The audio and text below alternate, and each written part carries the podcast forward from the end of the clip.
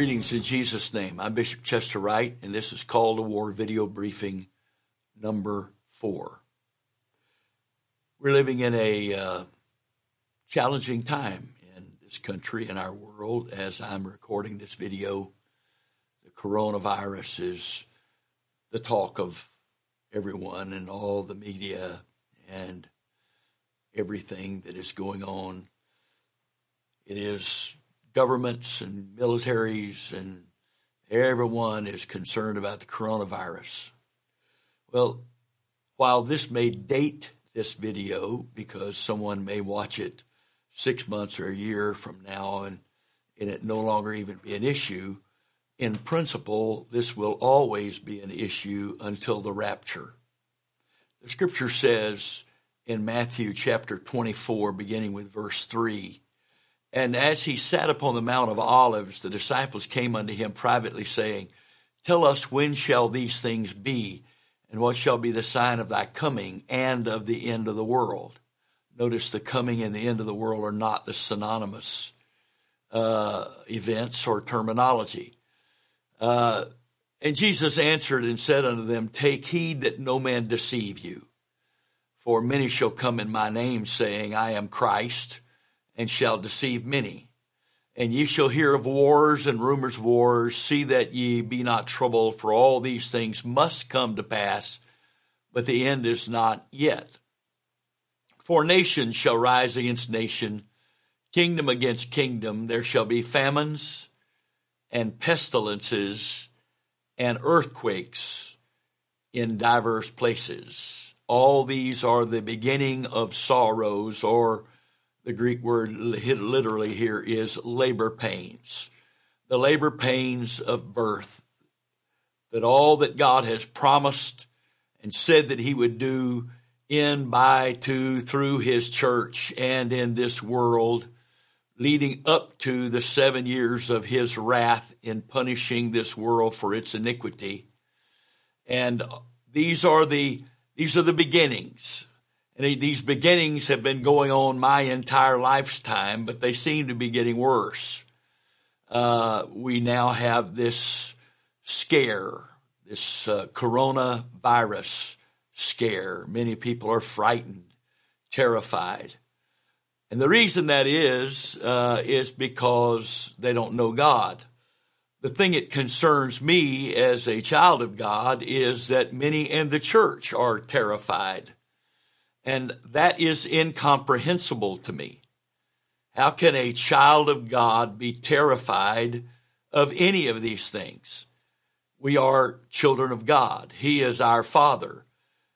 In the person of the Lord Jesus Christ, He is sitting upon the throne of the universe, ruling over everything, far above all principality and power and might and dominion and every name that is named. He is there and he is our head and we are his body. So how can we be afraid that he cannot protect his body? Well, the reason that we have fear, which some are going to have a difficult time with me saying these things in this video, and I want you to know I have no desire to be offensive. What I'm saying is Holy Ghost, and the Holy Ghost is saying it for the purpose of challenging us challenging our faith, challenging our commitment.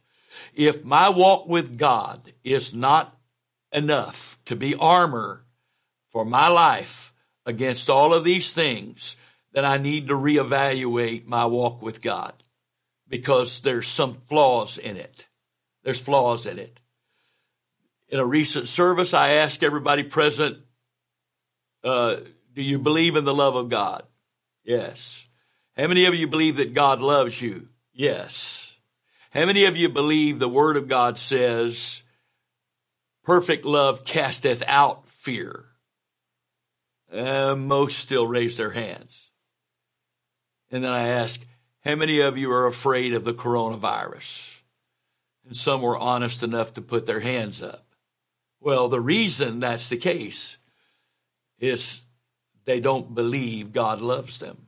Well, they can say the words, but in practice, they don't believe God loves them because if I believe the love of God is so great and if I believe that he loves me, and if I believe that perfect love casteth out fear, and I believe I'm loved, then there is no room in my life for fear. My God is in control. And if I contract the virus and die before daylight, I don't have anything to fear. This world and no disease of this world is going to threaten me with heaven. I'm not threatened by heaven. I'm not threatened by going to heaven. Now, those believers who want God to make this heaven for them, and they want to hold on to all of this here, and, and they want God to bless this and make this pain free, problem free, pressure free, because this is their idea of heaven, they're in for a very difficult time ahead because God has no care for our comfort and convenience when it comes to seeing His will done. And since He's the only one that's able to limit Himself to where by His own plan and by His own will, he will do nothing in the earth except through human agency. And he demonstrated this that when he was looking for an intercessor so he could save, when he found none, he himself became the intercessor. When, when he is so limited by his own choice, by his own choice to using human beings to do his plan and will in the work in the earth, that when he couldn't find a man to do that, he became a man. And that ought to tell us something right there that we possibly live in denial of. That our God, the plan of our God, the will of God, the purpose of God is to do everything he promised to do in the earth through human agency. And that human agency, of course, is the body of Christ, those who make up the body of Christ. Now, some are in the body of Christ, but they don't live like they're in the body of Christ. They don't have faith like they're in the body of Christ. And if I don't have faith like I'm in the body of Christ, it's because I don't believe I am loved by God. Now, it may be the shame of my past. It may be some other situations that have worked in my life. It may be some sin that I have repented of, but I don't really believe I'm forgiven for, even though He promised to do that. Whatever the reasons are, whatever the reasons are, I am in a place where I have to believe God loves me. Another thing that would keep me from believing God loves me is I have cares that I have not cast. Why is it that we don't cast our cares upon Him? That means completely releasing everything that matters to us to Him and into his power. Why is that? Because we have our own way. We have what we want and the way we want it and when we want it and how we want it. And we want him to do that. Well, that's called iniquity. That's not called faith. And he will not honor iniquity because even the man Christ Jesus prayed, nevertheless, not as I will, but as, as thou wilt. Now, what is a loving God supposed to do when even many of his people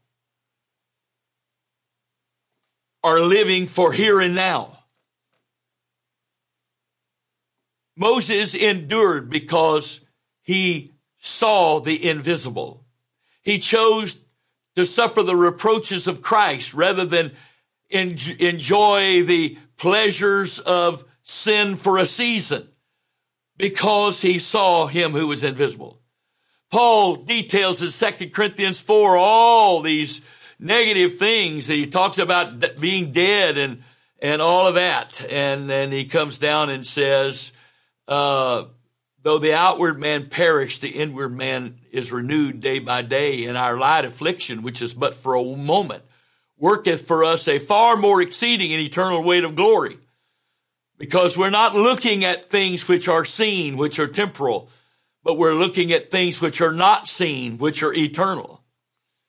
And the child of God, the member of the body of Christ, whose focus is on what they see, on the temporary, what's here now, you don't have peace. You're not going to have peace. There's nothing you can do to have peace when that is your priority when your priority is to get God to fix everything you don't like about this world. I'm really, I, I regret having to tell you, but I have to tell you. You can pray all you want. That's not going to happen. In fact, it's going to get worse because he promised just like labor pains, all these are the beginning of sorrows, Jesus said, just like labor pains, they get more frequent and they get more severe leading up to the birth that is anticipated. And so it is in our world. Now, those that are in Christ and those whose hearts are set on eternal things, our affections are set on things above and not on things on the earth, according to Colossians 3. Those folks are in Christ and they have peace. And the peace of God, Paul said in Philippians, keeps and guards and preserves our hearts and minds because the peace of God is superior to all understanding. So I, I, I trust my Father. That's why all prayers need to begin with the confession of our faith in our Father. Why? Because our Father's over everything and He's in control and we believe that. And if we don't believe that, we're never going to have peace. We're never going to have confidence in what God's doing. We're going to live lives of fear while we claim to have the Holy Ghost. It's not the case. So what is a, what is a loving God supposed to do? What is he supposed to do? If, if our loving God knows how long eternity is, and our loving Father knows how horrible hell is, because it was created for the devil and his angels, the original workers of iniquity. If he knows how horrible that is, is uh, are we supposed to tie his hands with praying for him to make this heaven on earth and the threats that uh, implied threats that if you don't give me what I want, you don't love me? What is he supposed to do to get the attention first of all of his body? First of all of his body what is he supposed to do to get the attention of his body so that we will pray, so that we will be in tune with what he's doing, so that he can use us as his conduits on the earth? What's he supposed to do? How's he supposed to do that? Well, there's a clue in this. I could go back to Second Chronicles 6, starting with verse, verse 26. Solomon prayed, when the heaven is shut up and there is no rain, because they have sinned against thee. Yet if they pray toward this place and confess thy name and turn from their sin, when thou dost afflict them, when thou dost afflict them, your people, then hear thou from heaven and forgive their, the sin of thy servants and of thy people Israel when thou hast taught them the good way wherein they should walk and send rain upon their land, which thou hast given unto thy people for an inheritance. Now, that's, that's a passage we don't use very much, but there's a parallel passage that's used frequently. But listen to this. Second Chronicles chapter seven, beginning with verse 13. If I, the Lord is speaking here. And in chapter six, it's Solomon praying. But in chapter seven, it's God speaking. If I shut up heaven that there be no rain, or if I command the locust to devour the land, or if I send pestilence or diseases among my people, what? Do we believe the Bible? Do we believe the Bible? Do we believe what we want the Bible to say or do we believe what the Bible actually says? Do we believe what we think it says or do we believe what it actually says? There's so many people that make apologies for God. Well, that can't be God. That can't be God. He, he wouldn't do that because they're speaking temporally. They're not speaking of the eternal God who dwells not just in eternity, but who is infinite and dwells outside of eternity because all of eternity dwells in the infinite God. And he knows what's coming. And if he is a God of love and he knows what's coming and we are complacent and seeking him for comfort and convenience and we want to be just good religious people and go through the motions, Just go through the motions. Go to church, fulfill our obligations, pray because we're required to. What is he supposed to do? Should he just let us all go to hell? Because we're not going to be saved based on us doing what we think is good enough for God. But we're going to be saved by whether or not we believe the word and obey the word of God. It is faith in and obedience to the word of God that saves us. Because without obedience, I don't have any faith. Because obedience is the outward demonstration of my inward faith. And if I don't have obedience, I don't have faith. And if I don't have faith in the word, I'm not saved. And I could go to church seven days a week. I can move my, my sleeping bag into the church and sleep on the floor of the building 24 seven and not be saved. Great, great apostle of God said to me several years ago, he said, I can do more in five minutes of fasting and some of these guys can do in 40 days of fasting because they never break. Their will never breaks. They fast to force me to do things. They fast to obligate me.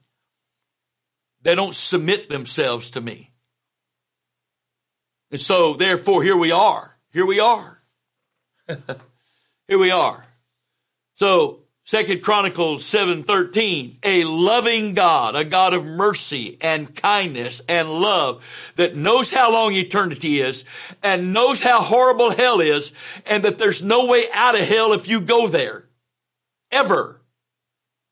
Said, if I shut up heaven that there be no rain, or if I command the locust to devour the land, or if I send pestilence among my people, if my people, which are called by my name, there's the identifier of who his people are, shall humble themselves and pray and seek my face and turn from their wicked ways, then will I hear from heaven and will forgive their sins, sin and will heal their land.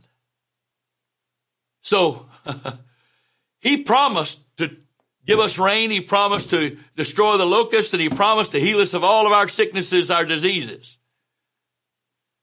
After, after we humble ourselves. What does it mean to humble ourselves before God? It means to renounce our self-sufficiency. It means to surrender, to submit our will completely to God 24 7 because not doing so is iniquity. If I live by my will, I'm living in iniquity. And I, I'm 74 years old.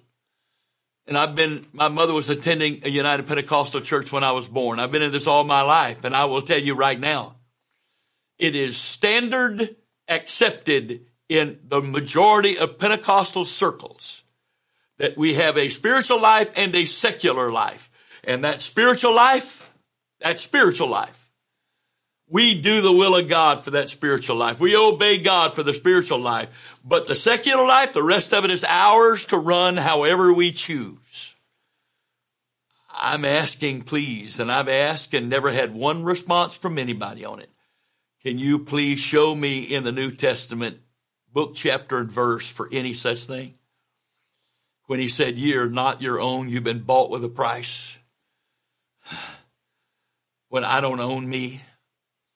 I don't own even one moment of one second of one hour of the day.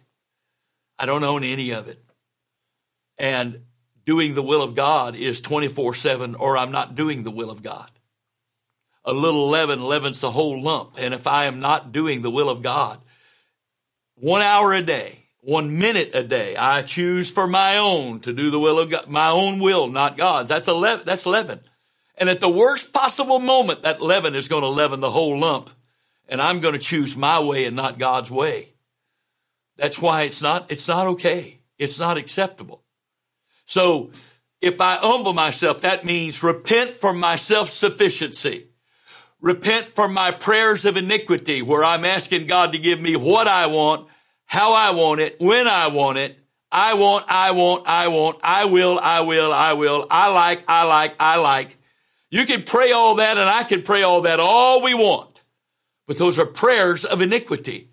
They're not prayers of submission to the will of God. They're not prayers for seeking and finding and being empowered to do the will of God. That's not what, that's not it. You know, the scripture says this, Romans chapter 12, verse 1. I beseech you, therefore, brethren, by the mercies of God, that you would present your bodies, your bodies, not just your inside, but your outside too, your bodies a living sacrifice, holy and acceptable unto him, which is your reasonable servant, service. And be not conformed to this world. The Greek word therefore conform means don't have an outward appearance that is inconsistent with what you're saying is inside you. Be not conformed this world, but be ye transformed. In the Greek word there's metamorphosis, uh, or the Greek word from which we get literally get the word metamorphosis, which describes what happens when a caterpillar goes into a cocoon and comes out a butterfly. That process is called metamorphosis. And how do, how are we, I'm gonna, I don't know if it's a word, but I'm using it. How do we become metamorphosized? By the renewing of our mind, Paul said. And what is the purpose of all of that? That change, that transition from caterpillar to butterfly. What is that all about? So I can find, know, and do the good, acceptable, perfect will of God. And that's not three different levels of the will of God. Those are three separate qualifying adjectives of the will of God. The will of God is good. The will of God is acceptable to God. And in my life, the will of God is perfect. That's the English word, but the Greek word means it brings me to completion, fullness, maturity. It allows the purpose of God to be fulfilled through my life because I'm in alignment with the will of God. What if I'm not living like that? What if I am very devoted Pentecostal religionist, but I'm not walking with God? I go to church faithfully. I pay my tithes faithfully. I dress, dress and, you know, I, I, I, I keep all the rules of separation and I obey the pastor, but I run my life. I run my life. I, oh, I give God his time each week, but the rest of the time is mine. Where in the world did we get that? Because it's not in the Bible. How is, how is a loving God supposed to get our attention and talk to us? How is he supposed to do that? Well, shut up, shuts up heaven, causes the locust to devour our efforts, and he sends pestilence among his people. It's a sad thing when there are people who are people of God who are in fear of this whole thing. Fear, terrified, terrified. Well, I think what you're saying is foolish. Really? Let's check back with one another a year from now and see what the difference is. See how your fear protected you and whether or not my faith protected me. You want to do that? I don't mean that sarcastically, but this is not the will of God. Perfect love casts out fear, all fear. There is, because why? There's, there's torment in fear. And I can't have peace if I'm tormented. And fear is the opposite of peace. I have peace if I believe God and trust God. I have fear if I don't believe God and don't trust God and don't believe He's in control and I have to take over protecting myself. Well, good luck with that, and I don't believe in luck. See how that works out for you. But what if our God is too loving to just let this play out? Let it play out. How, what, what happens if he's too loving for that? What happens if he's not willing to stare eternity in the face for us and hell in the face for us and do nothing? What happens if he loves us so much that there isn't anything in our life that is off limits to Him that He can use to get our attention and bring us to a place of repentance and faith and no fear and peace. If my people, which are called by my name, will humble themselves, give up their self sufficiency, surrender their will to mine, and pray. Pray all kinds of prayers, all types of prayers. Just put prayer as the first priority in our lives. Jesus said it, quoting the Old Testament My house shall be called a house of prayer. That's what we're supposed to be. Prayer should be the first priority of our lives. Church attendance is worthless without prayer, without prayer being our priority. All of the offerings we give are of no benefit to God if they're coming from prayerless people. All of our praise and worship is really of no value to God if it's coming from a life that is not submitted to Him. No. All of our outward separation becomes just rule keepers if it's not based on a prayerful, committed relationship with the Lord Jesus Christ. How can, how can, how can he let this go? And then he said, if we would humble ourselves and pray and seek his face, you see, that takes prayer to a completely different level. That proves that prayer is not supposed to be something you do. It's not a task to complete, but prayer is actually fellowshipping with the, with God, His face. And the phrase seek His face means to seek His presence, to be connected with Him in His presence, to be a part of Him. And what happens? And turn from their wicked ways. Well, let me tell you something. If you and I did these first three things, humble ourselves and give ourselves to prayer and seek his face and fellowship, turning from our wicked ways won't even be an issue.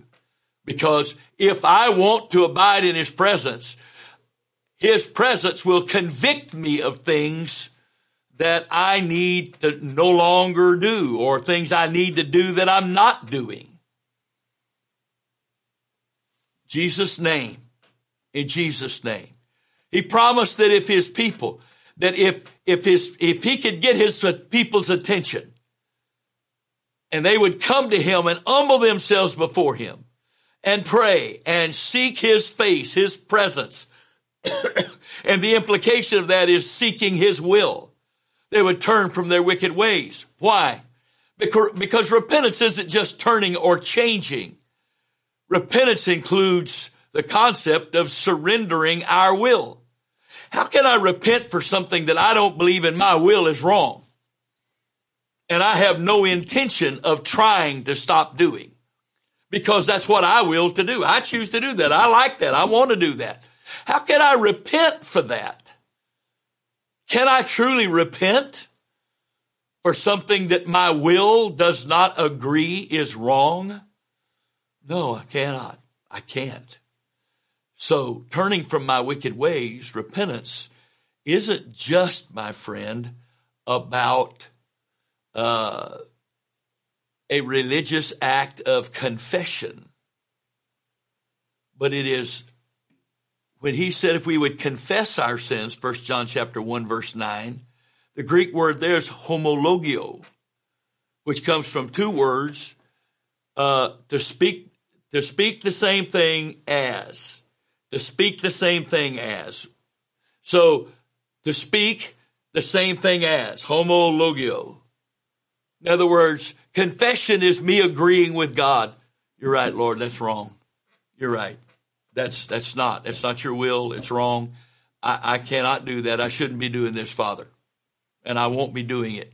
By your grace, I confess, I speak in agreement with you, Father, this is wrong. And by your grace, I repent. And I not only agree that what I'm doing is wrong, but in my repentance, I surrender my will to you that by your grace, you will empower me to no longer do that or to do what I should be doing I'm not doing. The Bible says, for him that knoweth to do good, doeth it not, to him it is sin. if I know I'm supposed to fellowship with the Lord in prayer, and I don't do that, it's sin. And sin is to miss the mark, to miss my portion, my share. And I can't have a portion or share in God if I'm missing my mark. The Lord promised that if we would humble ourselves and pray and seek, seek his face and turn from his wicked ways, then he would hear from heaven and he would forgive our sins and he would heal our land. But just how, how, how sad is the situation we're in? And how much do we need his intervention to get our attention to bring us to him? Some of the most pointed words and uh, I, I, I guess I could use the word pointed like the Lord spoke to Saul on the road to Damascus. How hard is it for thee to kick against the pricks? And the pricks was a sharp stick that oxen drivers used to goad their oxen and keep them moving because they needed the impetus of that sharp stick. And so these are pointed words. The scripture says the words of the wise are as goads. So here's some wise words from Isaiah, the prophet, chapter 64. Oh, that thou wouldest rend the heavens, that thou wouldest come down, that the mountains might flow down at thy presence. As when the melting fire burneth, the fire causeth the waters to boil, to make thy name known to thine adversaries, that the nations may tremble at thy presence. How in the world is the fear of the Lord and the fear of the Lord is clean, enlightening the eyes, Psalm says.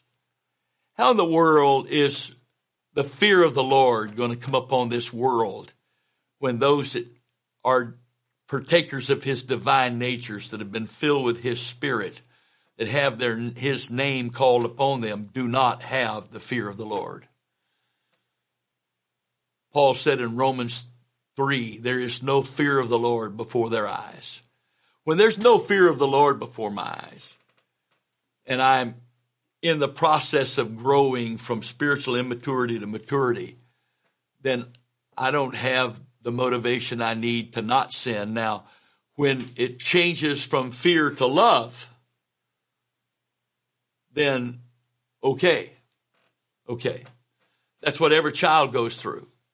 Uh, I know that this world freaks out with the idea their chil- the children should be uh, should f- respect, fear, reverence their parents' authority, but they should. And children don't obey because what their parents are telling them to do is wrong. They obey because of the consequences if they don't obey. But as, as a ch- child gets over, older and, and, and and you're still exercising that, there comes a point where that child is no longer doing what the parent says because they're afraid of the consequences.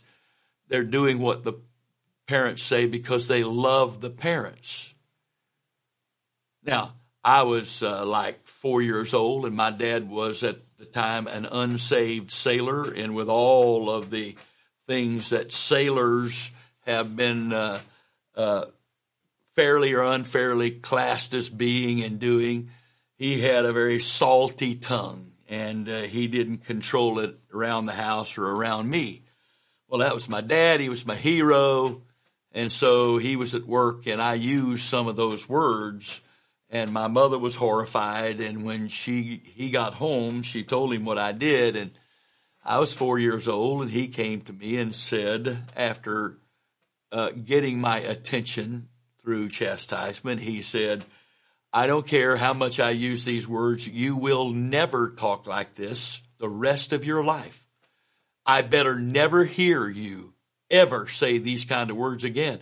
I don't care how old you are or how big you get. If I hear you talk like this, I will I will wear you out. I believed him. From that moment on, I never used profanity the rest of my life. Now, at 12 years of age, I was six foot tall and he was still five foot eight.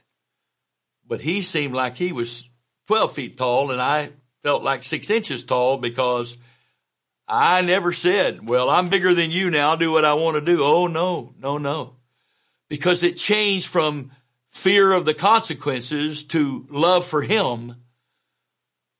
And I never talked like that again because it was that important to him that I never began to talk like that. And when I went to the Naval Academy and I was one of 1400 freshmen and very, very few of us had, ever, had been raised in June of 1964 to use profanity. But in that environment, by the time plebe summer, they called it, was over with, or that was the Naval Academy's version of boot camp for incoming freshmen. By the time the summer was over with, probably going into that summer, 10, less than 10% would have used profanity. And by the end of the summer, probably 90% could not have said one sentence without some kind of curse or swear word in it. I didn't. Why? There was no church here to, to go to, so it wasn't afraid of what the church was going to think. And I was raised in the Navy and I didn't have a pastor because I was in seven different churches and none of them claimed me after we left. So I wasn't afraid of what my pastor was going to say. But I could hear my dad say, You're never going to talk like that. It was important to him. And at that point in time, I'm a grown man, so to speak. I'm 18 years old. I'm now at the Naval Academy. And when I got out of the car on the morning of June the 30th, 1964, uh, and, and, uh, hugged my mom and dad bye, I've never lived at home under their roof since that day. I was an adult, theoretically speaking, but I, I respected them. Now, it wasn't just them, of course.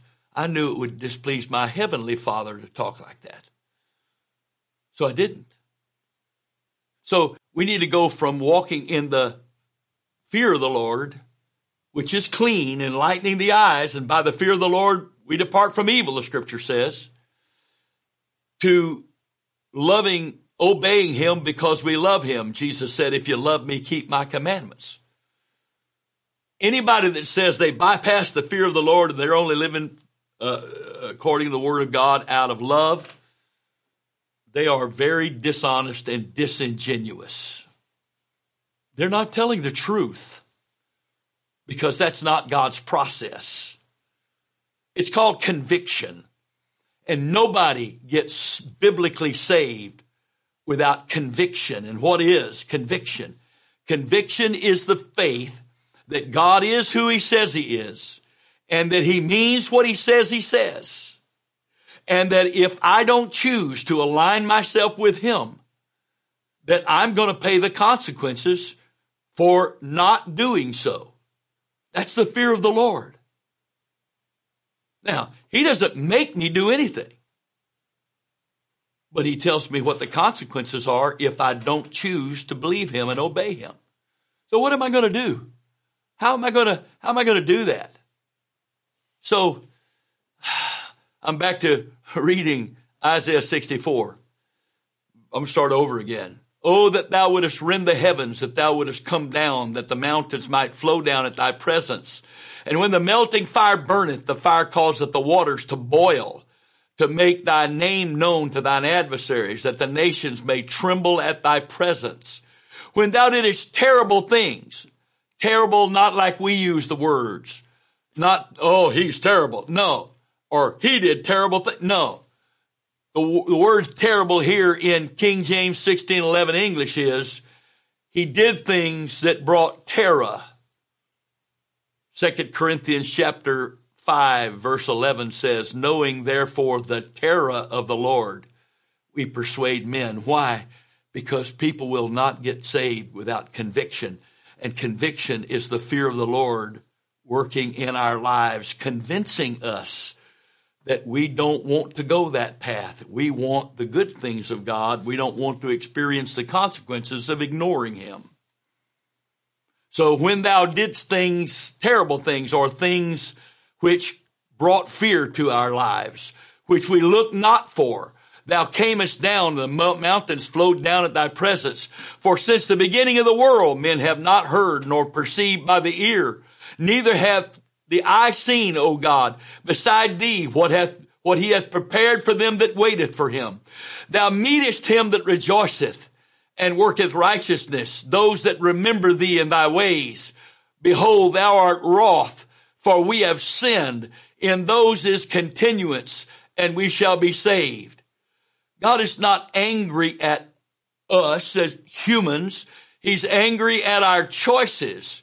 The same way we would be angry at a, at a child stepping off a curb into the traffic.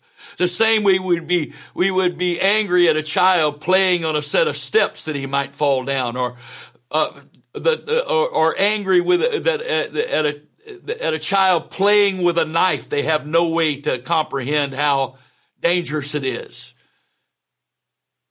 I mean, if you saw your child about to step out in the street, would you whisper and say, Johnny, don't step in that street. You might get killed. No. Johnny! No. Why would we do that? Because our urgency would compel us to get their attention. And if we, being evil, know how to get our kids' attention because we love them, how much more shall our Heavenly Father get our attention because He loves us? We're living in a world of iniquity. The spirit of iniquity is already at work, the scripture says, except he's supposed to be being restrained according to Second Thessalonians chapter 2. The devil doesn't restrain himself. Somebody with the power to restrain him is supposed to do that. But what if the one with the power to do that is not being able to do it because his conduit, his agency, his vehicle for accomplishing that is not cooperating? What is he supposed to do? How is he supposed to get our attention and bring us to the place of being cognizant of the fact that he's got a plan and that we are his plan? And that he intends to do what he promised in the earth. But he has he has the authority and the power to limit himself, and he did, to not do anything in the earth except through human agency. Why else would he teach us to pray? For us to pray.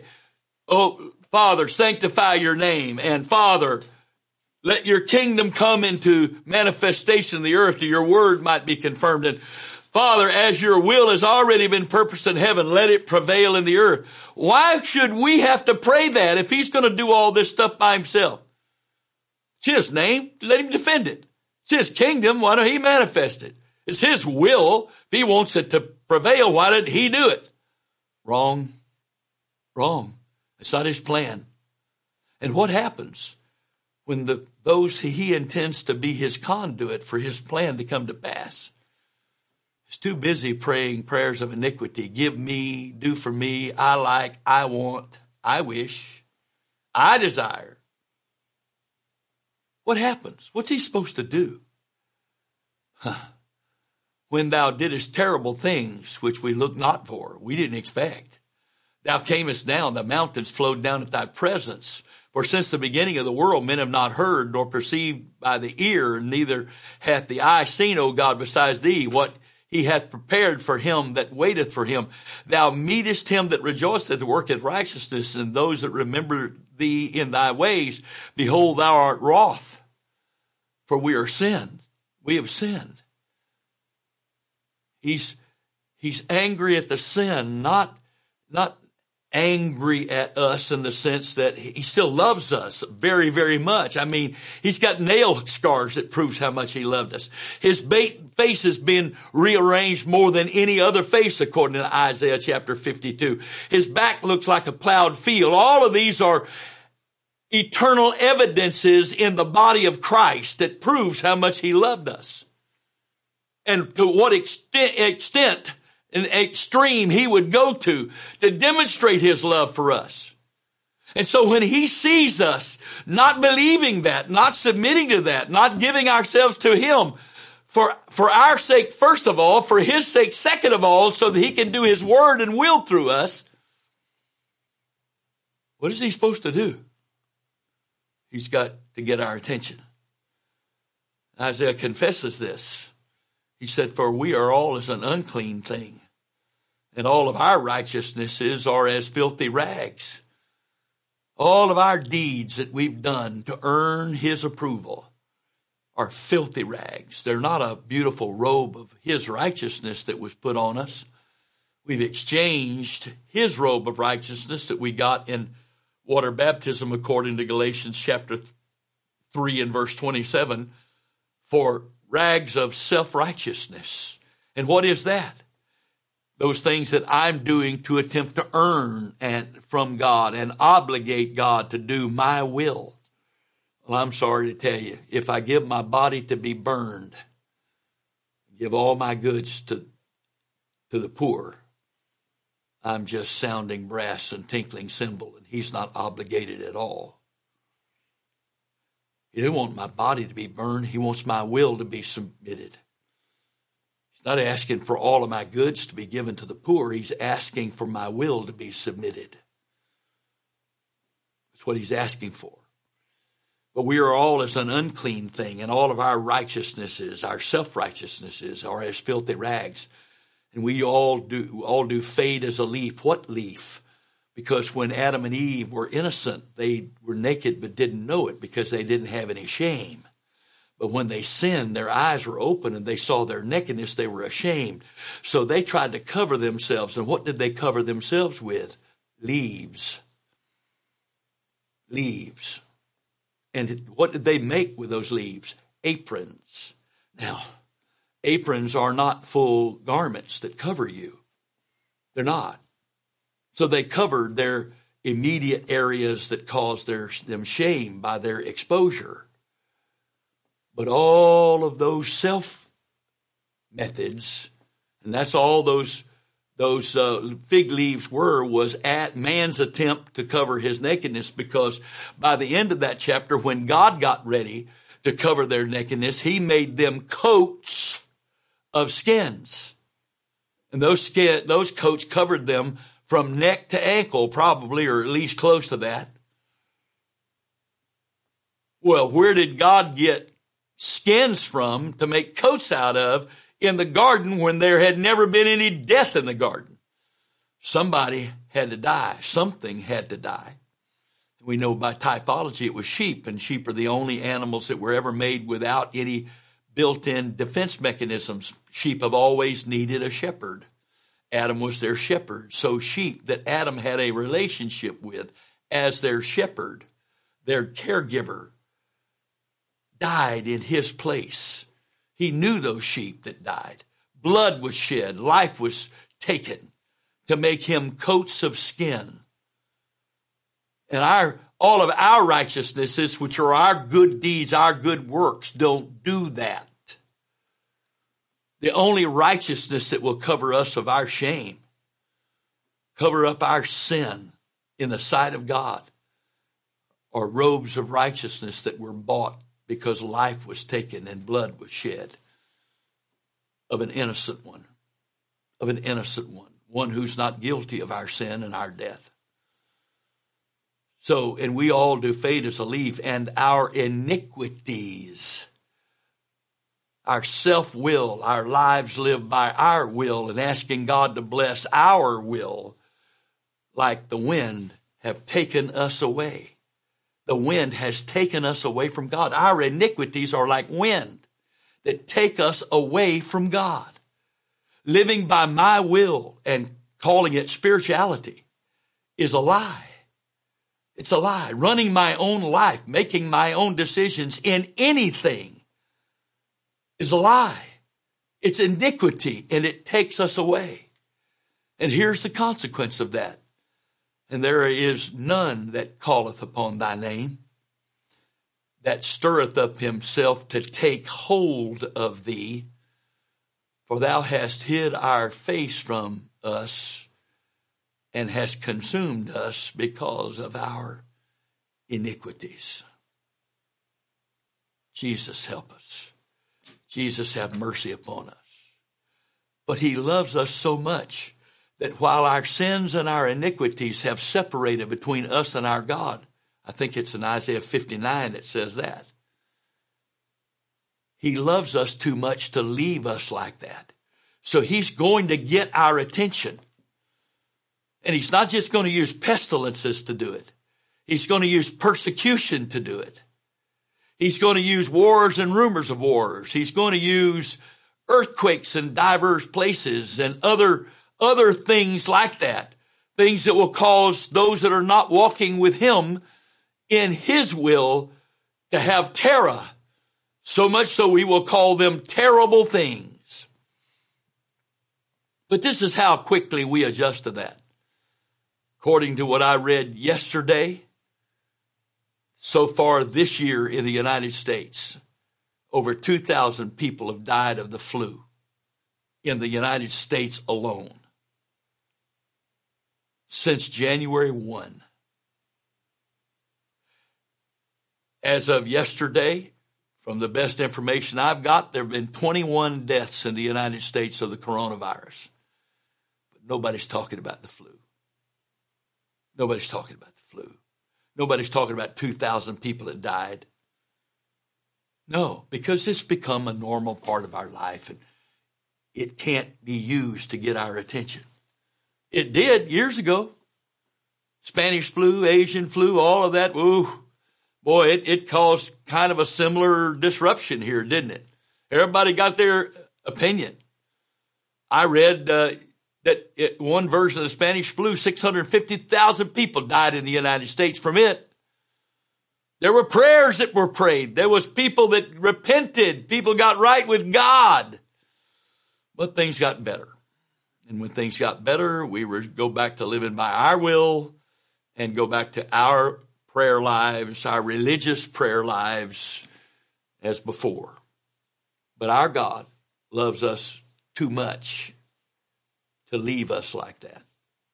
He is going to get our attention. And those who fear him come under conviction and believe him are going to pray, are going to repent. What the Holy Ghost has called for me to call for others to do is to, for March through September, to at least one day a month to have a 24 hour prayer chain in every church that will fast that day on that prayer. Whenever, whatever day you choose as a church, on that one day a month, that 24 hour prayer chain, it is a time of repentance from our iniquity. It's a time of getting a hold of God so that He can get a hold of us and mold us and make us and prepare us to be used of Him. I am discouraging any spiritual warfare from being done during this period of time. Why? Because we must repent of our iniquities. We need to let him stir us up to seek after him. We need to let him stir us up to get a hold of him. And we need to repent so that we can find his face again because he's hidden his face from us because of our iniquities. But we need to repent of our iniquities. We need to, by His grace, surrender our whole being to Him, including and especially our human will, so that we can walk with Him every day and live in His presence every day. Every day. Every day. Every moment of the day. Why?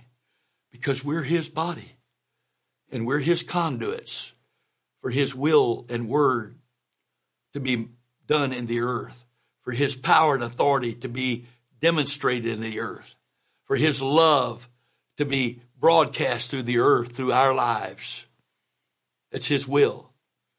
So in October, the plan is to ask each church to pray and fast, pray, do a prayer chain and fast one day every week for the first three weeks of October.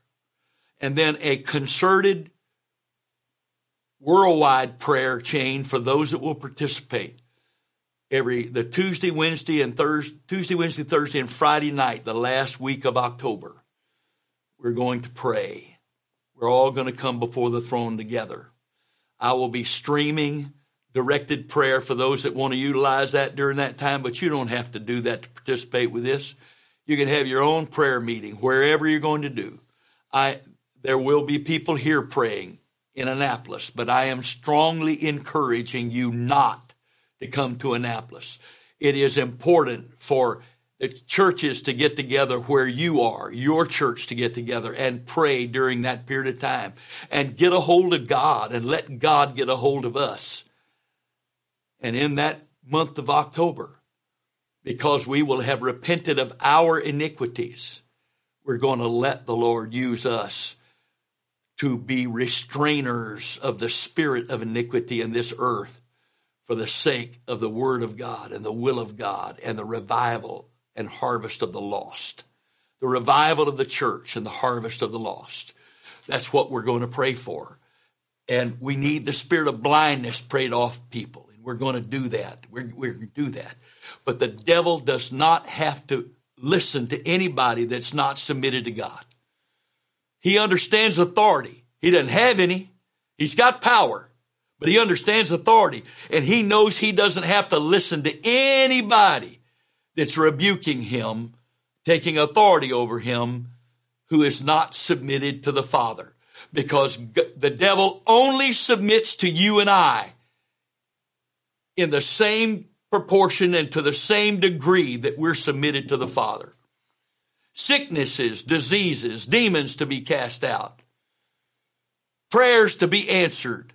These things do not submit to the unsubmitted. This natural realm does not submit to those that don't have spiritual authority because they have not submitted their will to God and received the delegation of His authority to use in submission to Him. But if we do, Oh, my friend, if we would, what could God do in this earth? Several years ago in a church, he gave this, this message of prophecy. He said, if I can find one to pray, I can find many to save. In, Ecclesi- in Ezekiel chapter 22, he talked about the horrible condition his church was in, if you read that. But he got down to verse 30 and said, and I sought for a man among them to stand in the gap and make up the hedge that I would not have to destroy them. But I found none. And I poured out my wrath.